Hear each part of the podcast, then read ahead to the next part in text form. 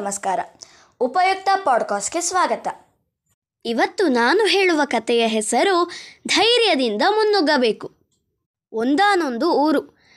ಅಲ್ಲಿ ಬೇಕಾದಷ್ಟು ಮನೆಗಳಿದ್ದವು, ಬೇಕಾದಷ್ಟು ಜನರಿದ್ದರು. ಜನರಿಗೆ ಬದುಕಲು, ಸಂಪಾದಿಸಲು ಏನಾದರೊಂದು ಕೆಲಸ ಸಿಗುತ್ತಿತ್ತು.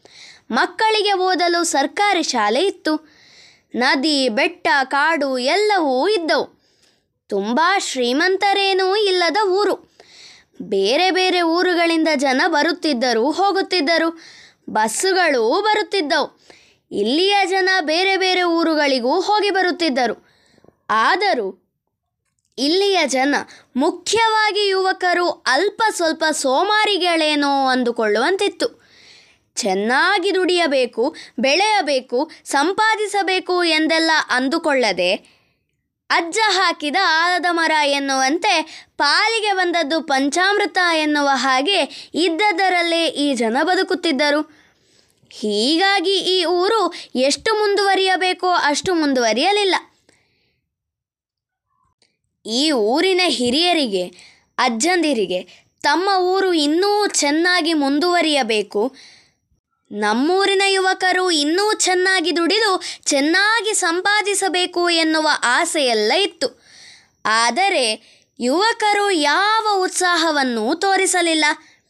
ಚೆನ್ನಾಗಿ ಓದಿ ವಿದ್ಯಾವಂತರಾಗಲು, ಚೆನ್ನಾಗಿ ಉತ್ತು ಬಿತ್ತು ಒಳ್ಳೆಯ ರೈತನೆನಿಸಿಕೊಳ್ಳಲು ಅವರುಗಳು ಯಾರೂ ಪ್ರಯತ್ನವನ್ನೇ ಪಡಲಿಲ್ಲ. ಏನು ಮಾಡುವುದು ಎನ್ನುವುದೇ ಹಿರಿಯರಿಗೊಂದು ಸಮಸ್ಯೆಯಾಗಿ ಹೋಯಿತು. ಆಗ ಊರಿನ ಒಬ್ಬ ಹಿರಿಯರಿಗೆ ಒಂದು ಯೋಚನೆ ಹೊಳೆಯಿತು. ಅದನ್ನು ಊರಿನ ಇತರ ಹಿರಿಯರಿಗೂ ಹೇಳಿದರು. ಹಿರಿಯರೆಲ್ಲರೂ ಒಪ್ಪಿಕೊಂಡರು. ಆ ಊರಿಗೆ ಒಂದು ಅಂಗಡಿ ಬೀದಿ ಇದ್ದಿತು. ಅಗಾಲವಾದ ಉದ್ದ ರಸ್ತೆ ಎರಡೂ ಕಡೆ ಅಂಗಡಿಗಳು. ಅಲ್ಲಿ ಜನರ ಓಡಾಟ ಜೋರಾಗಿಯೇ ಇತ್ತು. ಒಂದು ದಿವಸ ಬೆಳಗ್ಗೆ ಆ ರಸ್ತೆಯಲ್ಲಿ ಜನರ ಓಡಾಟ ಪ್ರಾರಂಭವಾದಾಗ ರಸ್ತೆಯ ಮಧ್ಯಭಾಗದಲ್ಲಿ ಸರಿಯಾಗಿ ಒಂದು ಭಾರೀ ಚಪ್ಪಡಿ ಕಲ್ಲು ಬಿದ್ದಿರುವುದು ಎಲ್ಲರಿಗೂ ಕಾಣಿಸಿತು. ಎಲ್ಲರೂ ಆಶ್ಚರ್ಯದಿಂದ ಅದರ ಹತ್ತಿರ ಬಂದು ನಿಂತರು. ಗುಂಪು ಗುಂಪಾಗಿ ನಿಂತು ಅದನ್ನೇ ನೋಡುತ್ತಾ ಮಾತನಾಡಿಕೊಂಡರು. ನಿನ್ನೆ ರಾತ್ರಿ ಇರಲಿಲ್ಲ. ಈಗ ಬೆಳ್ಳಂಬೆಳಗ್ಗೆ ಇದು ಹೇಗೆ ಬಂತಪ್ಪ ಎಂದು ಒಬ್ಬ ಹೇಳಿದ. ಯಾರೋ ಕೆಟ್ಟ ಜನ ತಂದು ಹಾಕಿರಬೇಕು. ಓಡಾಡೋ ಜನ ಎಡವಿ ಬೀಳಲಿ ಅಂತ ಬಿಸಾಡಿ ಹೋಗಿರಬೇಕು ಎಂದ ಇನ್ನೊಬ್ಬ. ಅಥವಾ ಹಾವೋ ಚೇಳೋ ಏನೋ ಇಲ್ಲಿ ಇದ್ದಿರಬೇಕು ಅದರ ಮೇಲೆ ಈ ಚಪ್ಪಡಿ ಕಲ್ಲನ್ನು ಎತ್ತಿ ಹಾಕಿರಬೇಕು ಎಂದ ಮತ್ತೊಬ್ಬ. ಪುರಸಭೆಯವರು ಏನೋ ಮಾಡೋಕೆ ಇದನ್ನು ಇಲ್ಲಿ ಇಟ್ಟು ಹೋಗಿದ್ದಾರೋ ಏನೋ ಎಂದ ಮಗದೊಬ್ಬ. ರಾತ್ರಿ ಲಾರಿಯಲ್ಲಿ ರಭಸದಿಂದ ಹೋಗ್ತಿರುವಾಗ ಅದರಲ್ಲಿ ತುಂಬಿದ್ದ ಚಪ್ಪಡಿ ಕಲ್ಲುಗಳಲ್ಲಿ ಇಲ್ಲಿ ಒಂದು ಬಿದ್ದಿರಬೇಕು ಎಂದ ಇನ್ನೊಬ್ಬ. ಹೀಗೆ ಒಬ್ಬೊಬ್ಬರು ಒಂದೊಂದು ರೀತಿ ಮಾತನಾಡಿಕೊಂಡರು. ಇದನ್ಯಾರಪ್ಪ ಇಲ್ಲಿಂದ ಎತ್ತಿ ಸಾಗಿಸೋರು ಎಂದು ಕೇಳಿದ ಒಬ್ಬ. ಯಾರು ಸಾಗಿಸಬೇಕು? ಪುರಸಭೆಯವರು ಸಾಗಿಸಬೇಕು. ಅಥವಾ ಆ ಲಾರಿ ಜನ ಬಂದು ಮತ್ತೆ ಇದನ್ನು ತುಂಬಿಸಿಕೊಂಡು ಹೋಗಬೇಕು? ಎಂದ ಮತ್ತೊಬ್ಬ. ಆಗ ಅಲ್ಲಿಗೆ ಬಂದ ಕೆಲವು ಹಿರಿಯರು ಹೇಳಿದರು, ಬಂದ್ರಪ್ಪ, ಹುಡುಗರ, ಇದನ್ನು ಎತ್ತಿ ಆ ಕಡೆ ಇಟ್ಟು ಬಿಡೋಣ. ಯಾರಾದರೂ ಎಡವಿ ಬಿದ್ದರೆ ತುಂಬ ತೊಂದರೆಯಾಗುತ್ತದೆ ಎಂದು. ಯುವಕನೊಬ್ಬ ಕೋಪದಿಂದ, ಅಯ್ಯೋ, ನಾವ್ಯಾಕೆ ಇದನ್ನು ತೆಗಿಬೇಕು? ಇದನ್ನೇನು ಇಲ್ಲಿ ನಾವು ತಂದು ಹಾಕಿದ್ದ? ಇಲ್ಲಿ ಹಾಕಿರೋರು ತಾವೇ ಅದನ್ನು ತೆಗಿತಾರೆ, ಎಂದು ಕಿರುಚಿದ. ಆಗ ಇನ್ನೊಬ್ಬ ನಾವೇನಾದರೂ ಅದನ್ನು ತೆಗೆಯೋಕೆ ಹೋಗಿ ಕೈಯೋ ಕಾಲೋ ತಗಲಿಸಿಕೊಂಡು ರಕ್ತ ಬರಿಸಿಕೊಂಡ್ರೆ ನಮಗೆ ಚಿಕಿತ್ಸೆ ಮಾಡೋದು ಯಾರು? ನಮ್ಮ ಹಣದಿಂದಲೇ ಮಾಡಿಸಿಕೋಬೇಕಾಗುತ್ತದೆ. ನಮಗೇಕೆ ಈ ಕರ್ಮ?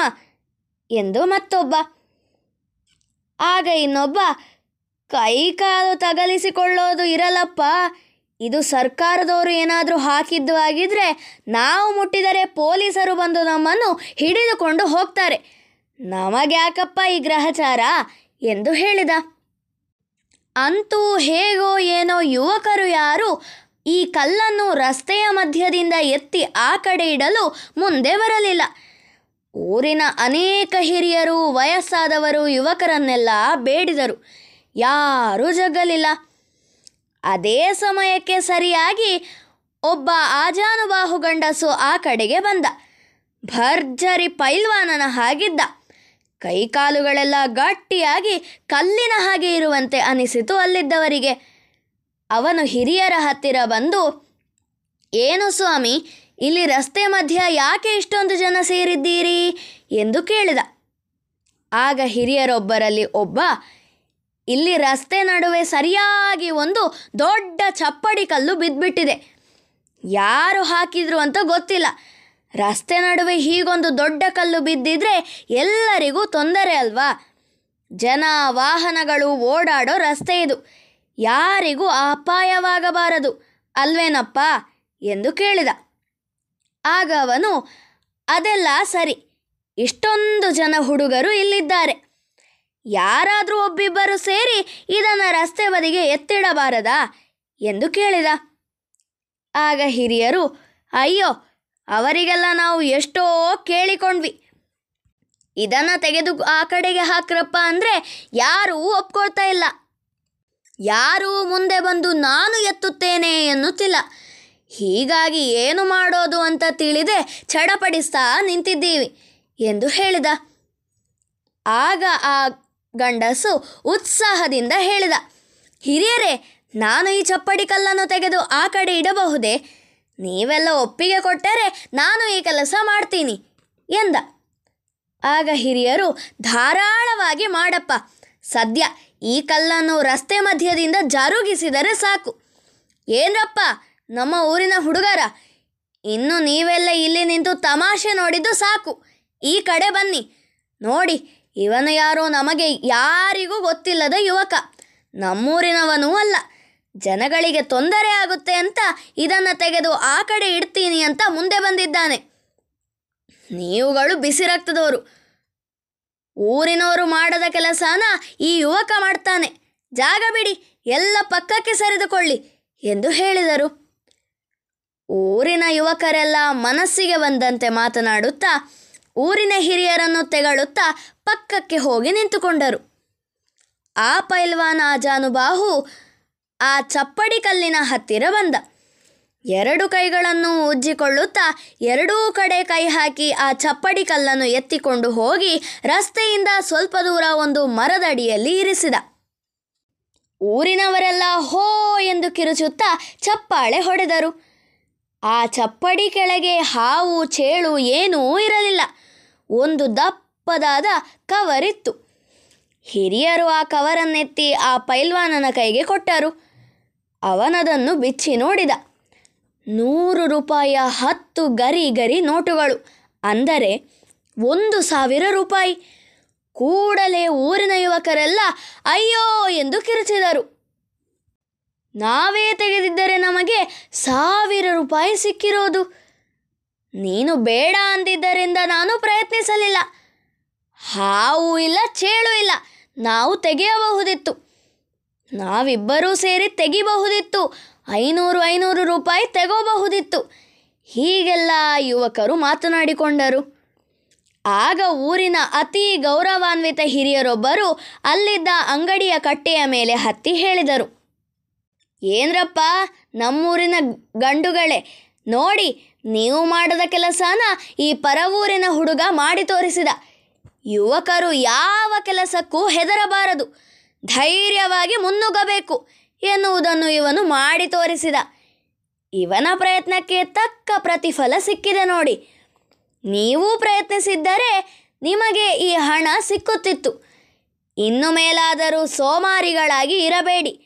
ಊರಿನ ಕೆಲಸಗಳಿಗೆ ಧೈರ್ಯವಾಗಿ ಮುಂದೆ ಬನ್ನಿ ಎಂದ. ಎಲ್ಲರೂ ಆ ಪೈಲ್ವಾನನ ಬೆನ್ನನ್ನು ತಟ್ಟಿದರು. ಹೊಗಳಿದರು. ಅವನು ಎಲ್ಲರ ಮೆಚ್ಚುಗೆ ಗಳಿಸಿ ಸಾವಿರ ರೂಪಾಯಿಯನ್ನು ಜೇಬಿಗಿಳಿಸುತ್ತಾ ಅವನ ಊರಿನ ಕಡೆಗೆ ನಡೆದುಕೊಂಡು ಹೋದ. ಆ ಊರಿನ ಜನ ಯುವಕರು ಅವನನ್ನೇ ಬೆಪ್ಪಾಗಿ ನೋಡುತ್ತಾ ನಿಂತರು.